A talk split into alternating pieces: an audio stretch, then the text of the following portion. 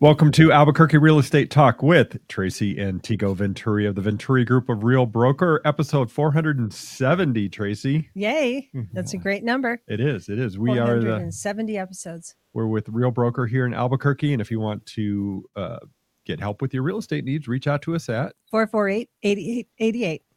Going to introduce our guest. Sure. So we were, we're joined by Joanna Rushing with Primary Residential Mortgage here locally, uh, top realtor in the area. Um, You just said top realtor in the area. oh, I'm not a top realtor in the area. top lender in the area. And uh, Joanna is one of those lenders that we can send just about anybody to, and she can figure out a way to get them taken care of. She has this really great way with, especially newer first time buyers, people that haven't been in the process for a long time. Because she's really good at explaining the lending process and the options and different loans that are available. So we're excited to have you here.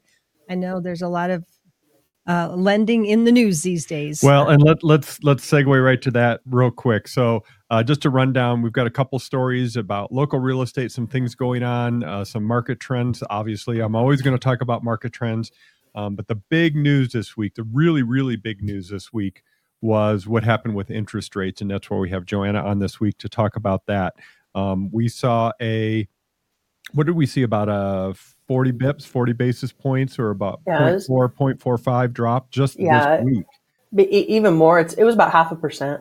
Oh wow, wow. Okay, so Joanna, yeah, go ahead and introduce yourself, your MLS number, and your uh, how do people go hold hold of you? Yeah, absolutely. Well, thank you so much for having me. I, I always enjoy getting to talk with you guys about the market. And uh, my name is Joanna Rushing. I am a mortgage loan officer here in Albuquerque with Primary Residential Mortgage. And uh, my NMLS is 1427054. And uh, best way to reach me is my cell phone, 505 917 6102. Or you can reach me by email at jrushing at primeres.com. Perfect. Okay, what happened with mortgage rates this week? We finally are starting to see the juggernaut turn. That's what happened. We got some really good news um, for mortgage rates that finally started to suggest that maybe we're turning the corner with inflation and with the um, job market, and that the Fed may finally be done raising interest rates and they may hold steady or even start to cut interest rates uh, coming into 2024. And the market took that news really, really, really well as far as mortgages are concerned. And so we finally started to see interest rates come down in a meaningful fashion. In the last about two months or so, we've gone from rates in the low 8% to the like mid sixes, which is just, I mean, a, a drop that we haven't seen in that short amount of time in many, many years. That's that's pretty extraordinary. I mean, it it, it is a big move, just like we had that huge move up last. Mm-hmm. You know, I don't know, was it maybe May, June of of twenty two? Now we're we're going the other direction because of, well, you know, the thing that uh, that I always joke about is when there's bad news on the economy, meaning the economy slowing, inflation is slowing, jobs are not as strong. That's good news for mortgage rates. It's- Exactly. it's this weird thing, but that's the way it works. Yeah, I mean, and when you think about it, it kind of makes sense, right? Because housing is such a big part of the economy. And so whenever the economy is struggling, one of the ways to get the economy to kind of come back is to make sure that the housing market can continue to remain robust. And one of the ways that the housing market remains robust is we offer people, you know, more affordable interest rates. So as rates go down, it helps bring up the housing market, which theoretically should help continue to boost the economy. Yeah, and I just brought up the chart. If anybody's watching this on YouTube or on uh, Facebook on the video recording, um, you can see the chart. We have a one-year chart, and yeah, I mean, we had, you know, we, we were kind of in that that mid sixes for a lot of uh, earlier, you know, end of last year, earlier this year, and then it, it just kept going up and up and up, all the way up over eight percent. Um, when was that? That was in. That was in October. Yeah, October. October. Okay. Yeah, there we go. October. Um, and so yeah, you can see, you know, if you're if you're looking at the chart, you can see the dramatic move down that we've had. So so Joanna, I mean, I, I know one of the challenges in in our our real estate market right now is affordability, and uh, you know, affordability meaning you know the the wages have not gone up as much as inflation, have not gone up as much as home price, and definitely have not gone as up as much as as uh, interest rates. Um, so this is a little bit of relief. It's uh, it's more than a little bit of relief. It's a, it's a huge relief. I mean that that amount of a drop is making it so that people who are already pre-qualified, maybe up to three hundred thousand dollars, maybe now they can go to three twenty-five or even three fifty, just by virtue of that interest rate going down like that. Um, so it's it's a huge boost in affordability, especially for people who are in um, kind of that first time homebuyer range where they're trying to buy homes in the two to three hundred thousand dollars. It can be the difference between them getting a house and not getting a house, and all of a sudden, you know, you're not fighting with every single other person for that two hundred thousand dollar house. Now maybe you can up your your limit to 250 or something like that and it actually becomes uh, much much more likely you'll get a home Tracy, let me just ask you, bringing into this conversation is is the pre-qualifying versus pre-approval when we're out with clients and, and somebody's looking to buy a home. Um, how important is that for for you when you're helping somebody shop? Sure. So obviously, if we're going to put an offer in on a house, having a really strong lender letter to go with that offer is exceptionally important. And as Joanna knows, the language in that letter that says where they're at in their financing strategy makes a big difference too, because some of them, the letter might say they've applied, but we haven't verified anything yet. We want a letter, right, Joanna, that says something more than that. Oh, yeah, absolutely. I mean, and it's, a struggle for us in the industry is that everybody defines those terms a little bit differently. So a pre-qualification letter from me may mean one thing and a pre-qualification letter from onlinelender.com may mean something totally different. And, you know, one of the things that we take a lot of pride in here at Primary Residential Mortgage is that I don't issue a pre-qual letter unless I've already done my due diligence. And I'm not going to write you a letter unless I 100% expect that loan to close because I've already looked at your credit. I've already looked at your assets. I've already looked at your income and I've already reviewed your pay stubs and your bank statements and your credit report. So we've already identified the potential pitfalls, which means that if I write you a letter, it's because I expect you to get a house. Yeah. And obviously, you do some counseling and coaching on how not to change your ability to get that house. right. Exactly. Yes, so, please uh, advice from both of you. So if somebody's been out there and they've kind of been on the sidelines waiting for like the right house to come on the market, um, first off, Joanna, what what should they be reaching out to their lender and getting updated on that? Yeah, I think it's really important to to stay in touch with your lender. I think a lot of people don't see lenders as as people, but they see us just as a piece of paper which you know that's one thing that i work really hard against is i make sure that my clients understand that i'm a person on the other side of the phone too who cares about whether or not you get into a house. So i tell my clients all the time please call me text me email me. Uh, if we talk every single day until you get a house for the next six months i'm fine with that because i want to keep you updated. I want you to know hey rates went down a little bit. That means that your your pre-qualification is is a little bit stronger now because we can go a little bit higher and vice versa. I mean, when rates were climbing at a clip, we were calling people and saying, Hey, you were pre-qualified up to this rates went up a half a point. You're not anymore. And I'm sorry, but I don't want you to find that out when you try and put an offer in on a house. I want to keep you updated and abreast of the situation because the market is constantly changing. But yes, it's very important to stay in touch with your lender and to let us know if you got married, got divorced, if you bought a car, if you, you know, finance that furniture you've been wanting for a while on the new Home Depot credit card you got. We want to know all of those things because we can only help you as much as uh, we get good information. So perfect what what i was going to say about that is you know don't go and do that if you're in the process don't go buy that new car and finance it don't go and change things once you have your lending figured out right don't mm-hmm. go and add to your credit without talking to the lender so it's right. pretty important. So, or or switch jobs if it's a different. Uh, please don't switch jobs. Yeah. So, please. So yeah, yeah. One of the conversations I'm seeing kind of in the what I call the housing uh, Twitter, ho- housing Twitter is what I call it. It's like all the housing economists, people and stuff that having these conversations is, all right, with this big drop, or is there suddenly going to be all these buyers that want to come back into the market? Um, what what's your take on that? What do you what are you seeing? I'm more more like feet on the street kind of thing. Yeah. So has our phone been ringing a little bit more this week? Yes. Um, should it be ringing a little bit more this week? Yes, because one of the stories we wanted to get to today, perfect segue, don't have to get to it, is now is probably the best time to buy a house. If you're in the market between now and late next spring, now is the time because there aren't as many people competing for those houses. Um, come spring, we'll have more people looking at houses and you'll be competing more. And traditionally, right now, I know if there's, I know you have a chart for this, Tego. Right now is when prices are the lowest of the year historically, wait, wait. right? Do I Let's have a see. do I have a chart for this? Hold on. Oh wait, I gotta find the right chart first. yeah. Um, So, yeah. so what we know is come late spring and into early summer, that's traditionally when home prices peak. So if you wait, you might get a house that costs a little bit more um, and have more competition to get that house. So So I'm going to show it on the screen here again. If you're on um, watching or listening to us on video, I'm going to pull up this chart. It's it's pretty complicated w- when you look at it.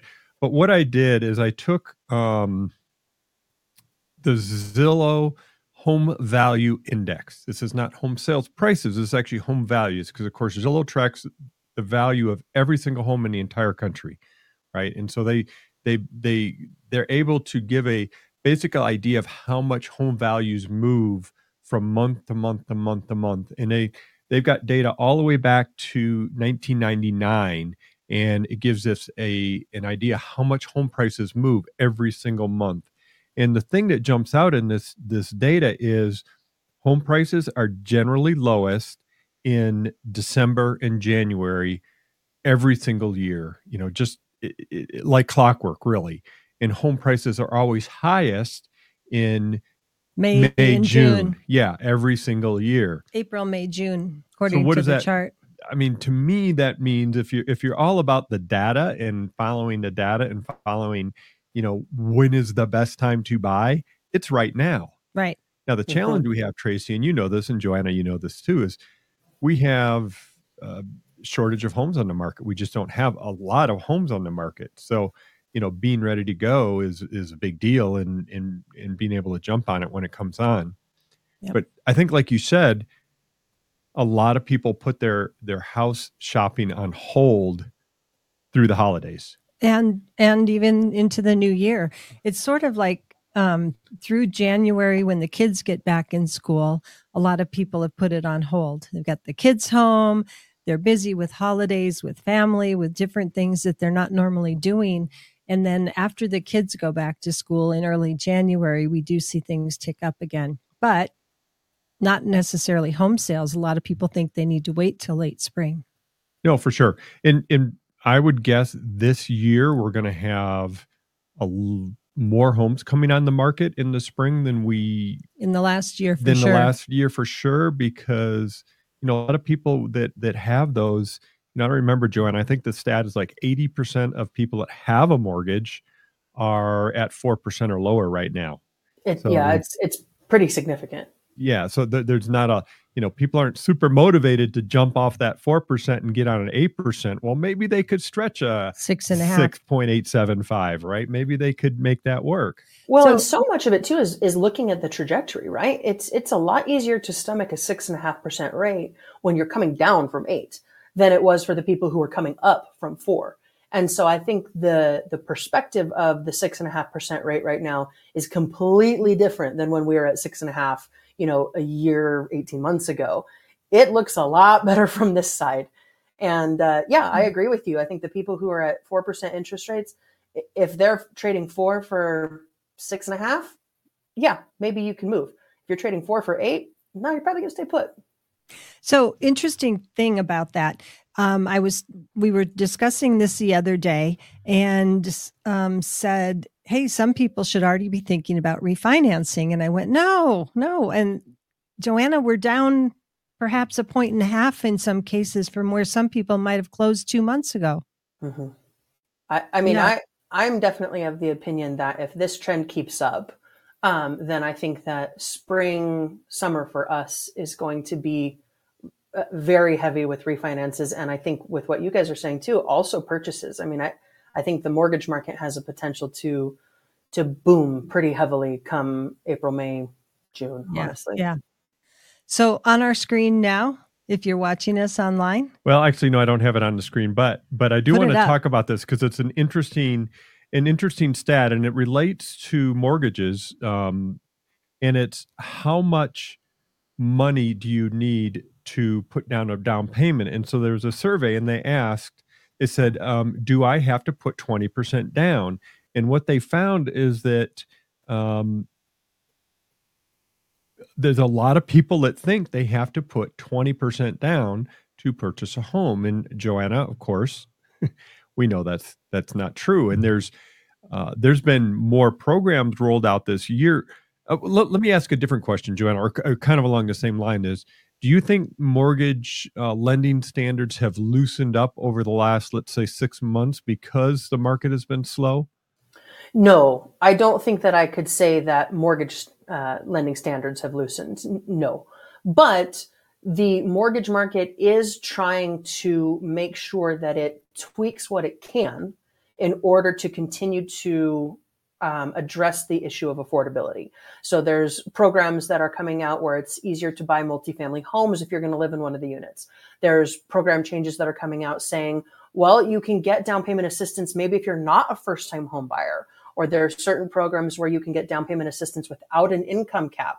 I mean, we have a program right now where you can get down payment assistance equal to your down your full down payment, whether you and there's no income cap and no requirement to be a first time home buyer. That's unheard of. That's 100% financing for the average Joe on an FHA loan. And all of a sudden, it's okay that you don't have that nest egg sitting in your bank account, but maybe you make fine money and your credit's fine and and uh, you have a steady job and the only thing that's holding you back is you haven't been able to save that money. Well, now we can help you. And so there's a lot of stuff that I don't, I wouldn't say that guidelines are loosening, but guidelines are being tweaked and programs are coming out and the agencies are saying, yes, affordability is a problem. We do need to address that in the way that we can that still avoids um, a big mortgage meltdown like we had in, you know, 07 and 08. So you, you very- need to make sure that doesn't happen again. Yeah, so it's very different than the than like what what happened, you know, right. let's say in 04, 05, 06, right, which was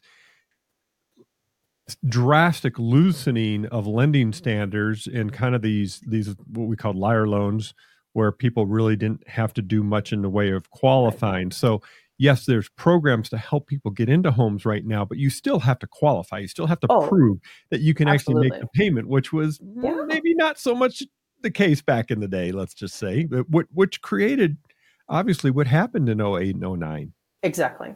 Yeah, yeah, and and we're not on that path even remotely right now, which honestly is is great for me and for the economy and for everybody involved because we are participating in much more responsible lending, and um, honestly, that's what, exactly what we need to be doing to continue on this path rather than ending up in another giant hole. It, it, that that just reminded me. I gotta I gotta bring. You know, there's for some reason there's a, people out there thinking that there's this flood of distressed sellers coming into the market, meaning no, there's not upside down on their mortgage or are you know in foreclosure or pre foreclosure. So I I um. Uh, one of our one of our colleagues, somebody you know, Joanna, in, in the real estate business, she was in a class uh, where this instructor from an, another state was in, in town teaching realtors some stuff and, and doing stuff. And he started talking about all the foreclosures that are in the pipeline. And this this friend of ours in the real estate business, she knew she knew I you know would know the the real numbers, and so she started texting me and she said, "Okay, w- what's the story? Are, are there really foreclosures? A bunch of foreclosures in the pipeline?" And so I pulled up some stats. So nationally, right now, there's 3.5% of all the homes that have a mortgage that are in some uh, delinquent. Okay. So, but that just means they haven't made, they're either, either 30 days late or longer. There's only a half a percent of, and not even that 0.4% of all the mortgages that are in foreclosure nationwide. Mm-hmm. And Which still doesn't mean they're going to go through and be losing their house. Exactly. Right. So exactly. anyway, point. Yeah, and, and in, in in New Mexico, just to give you an idea, delinquents three uh, two point nine, which is actually lower than nationally. So better than the national stats. Better than the national uh, foreclosures. It's 0.6, which is actually higher than the national stats. Now, you got to understand New Mexico's foreclosure process is a lot Very more long. difficult than other states too, meaning difficult for the lender.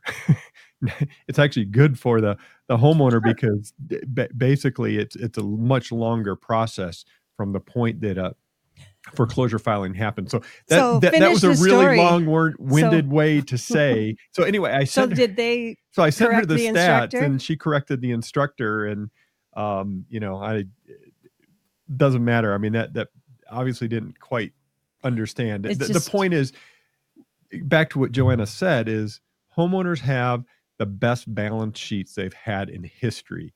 And a third of people that own a home own it free and clear too. Mhm. So And uh, uh, the people that own these homes right now were put through the paces to get their mortgages. exactly. So it's, I mean, there's multiple layers of protection right now because you have qualified people who are in homes with a lot of equity with decent interest rates. I mean, in order for us to get to a flood of foreclosures, every single one of those levees would have to break. And Yeah. even if we have a little bit of a market correction where home prices maybe come down or we see a little bit of uh, depreciation instead of appreciation, it would have to be so significant. Because if you go back to that chart, if you look at the appreciation that we have gotten in the last two, three years, it's, I mean, it's significant. And so even if we have a little bit of a pullback, if your home's appreciated 15% and we see a 5% drop, which we're not going to, but even if that happens, the net gain's still 10% for a lot of people. We're nowhere near a mortgage meltdown or a foreclosure flood or anything like that. Yeah, there- there, there's a. I, I will say there is a lot of people on social media and on, on a lot of different places, YouTube, you know, that that are almost uh, cheering for or like pushing a basically a, a market crash in housing. Right. And and Mhm. I think part of that has to do with the frustration of the affordability. We have an affordability crisis in the United Mhm. States. There's no doubt about it.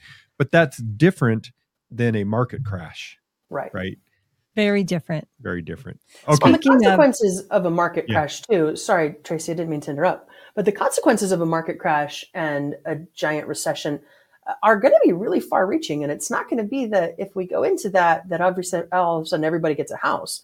We're going to have so much more widespread issues if that happens. That I'm certainly not excited about the prospect of that. I also don't see any indicators going that way. But yeah no I, I i agree with you and um so so Well, kind of back a to the housing the housing portion. challenge that, that we have in in in just let's talk about albuquerque tracy it was a story about the uh the old motel old motel but the motel It's a hotel.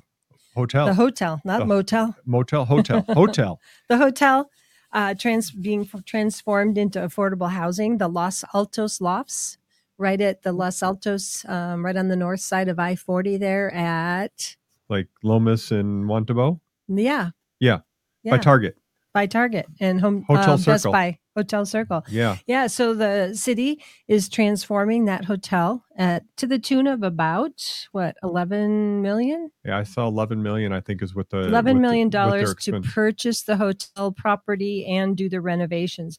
So it's Wow. going to be 90 studio and single bedroom apartment units with improved living space. And so they're going to take the 104 hotel units to reconfigure them to be 90 studio and single bedroom apartments. And each unit is going to feature a small kitchenette, and residents will have access to the hotel's former amenities, including the pool and fitness room. But what's really great and um, really necessary for the people that they're expecting to stay there, it's going to be affordable housing, and they are gearing it to people with vouchers and individuals transferring from homelessness or transitioning from homelessness. But they're going to have an on site coordinator to offer financial literacy and other assistance to residents. And I know from pers- personal firsthand experience, people that experience homelessness often don't have that ID card. They don't have the ability to function to get food stamps or get the, the services that they need. So for the people there to have somebody on site to help them function and get back on their feet or get the necessary things to be able to get a job. You know, when you don't have a, an ID or a driver's license, you can't find your social security card, you don't have access to a computer to go get a new one.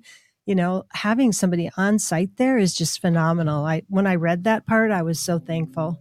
Well, and and I know there's some people that are kind of poo pooing this. It's like, oh, it's just a drop in the bucket, and oh, it's so much money and all this. Well, you know what? It's there, there's no silver bullet for any of this. You know, there, got to do something. We, you know, we got to do something, right? Every little bit is going to help. But you know what's interesting? That 11 million for 90 studios in one bedrooms. That's about 120,000 per unit. So it's, you know, 11 million sounds like a lot to take, take lot. on that project. Yeah. Um, but it's, it's necessary. We need something and, you know, to do anything we can that makes sense. And, you know, what's interesting, Joanna, is Tego and I own a rental property very near this location, very near. And it's, I said, first time I looked at it on the map, I went, what a great location. It's around a lot of retail. There's services there for people that, you know, maybe use public transportation. Um, and yeah, I own a, a house right around the corner from it, but I'm, I'm thankful that they're going right. to turn that property that right now has been boarded up for a long time, that yeah. hotel there. Well, I, I um, you know, back to the whole housing kind of well this is we're talking about the housing crisis in in albuquerque in the sense that we you know we just don't have enough houses especially affordable houses for for folks and and you know so this is one solution. There's the whole adu thing going on you know the um accessory, accessory dwelling. dwelling unit where you can build a basically a you know little little building on your house and either have family members live in it or rent it out. You know that's again it's going to be a drop in the bucket but all these little drops in the buckets are going to have help. One of the things that the the city and and counties uh, or cities and counties need to work on is is the permitting and the process to get construction done. I know I know builders I talk to that's still a big challenge and and hopefully they can get that because the process to get things done is still very slow. Speaking of a drop in the bucket, we had some really nice moisture this week. And I'm hoping all you that listen to our show regularly took advantage of the reminder to call your roofer while it was nice and dry and warm earlier this fall. We were like saying, don't wait. And um, I, think the uh, roofers are really busy right now. We've uh, had several calls to our office asking for good names of, of roofers. So we've given out several um, you know, we usually give out at least three names when someone calls us. So uh, hopefully they were able to reach somebody. Well, I think that's a good reminder that people, if your roof roof leaks a little bit, it, it's not that uncommon, right? It especially in New Mexico's where we have these long dry spells with really, you know, a lot of sun and it it just it eats kinda, up the roof and then all of a sudden you get this rain and everything changes and you get you get a little bit of leak so. i think it's mostly where the roof penetrations are and you know how yeah. we reseal them and it dries up all summer oh, yeah the, it, like yeah. we're supposed to need to like reseal we're those to reseal them ours right. just got resealed last month tego so yeah. we're good yeah yeah um so always great to be here. It's like time flies. We're uh, chatting real estate and lending with Joanna Rushing from Primary Residential Mortgage. We really appreciate you being on with us this morning. Thank you, Joanna. Uh, Joanna, just again, if somebody wants to reach out to you, talk about mortgages, what options they have, um, how do they get a hold of you? Yeah, absolutely. So again, Joanna Rushing, I'm with Primary Residential Mortgage, and my cell phone is 505 917 6102. Uh, you can call or text me on that phone. And then uh, my email address is jrushing, like rushing out the door, at primeres.com. Awesome. awesome. Well, it's great to have you. And again, we're the Venturi Group. This was episode 470 in the books, Tracy, of Albuquerque Real Estate Talk with Tego and Tracy. And uh, if you want to reach out to us, we're the we're at 505 448 8888 have a great great uh well we'll we'll talk before christmas but yep. uh yeah yeah. Take care, everybody. Bye bye. Thanks. Bye bye.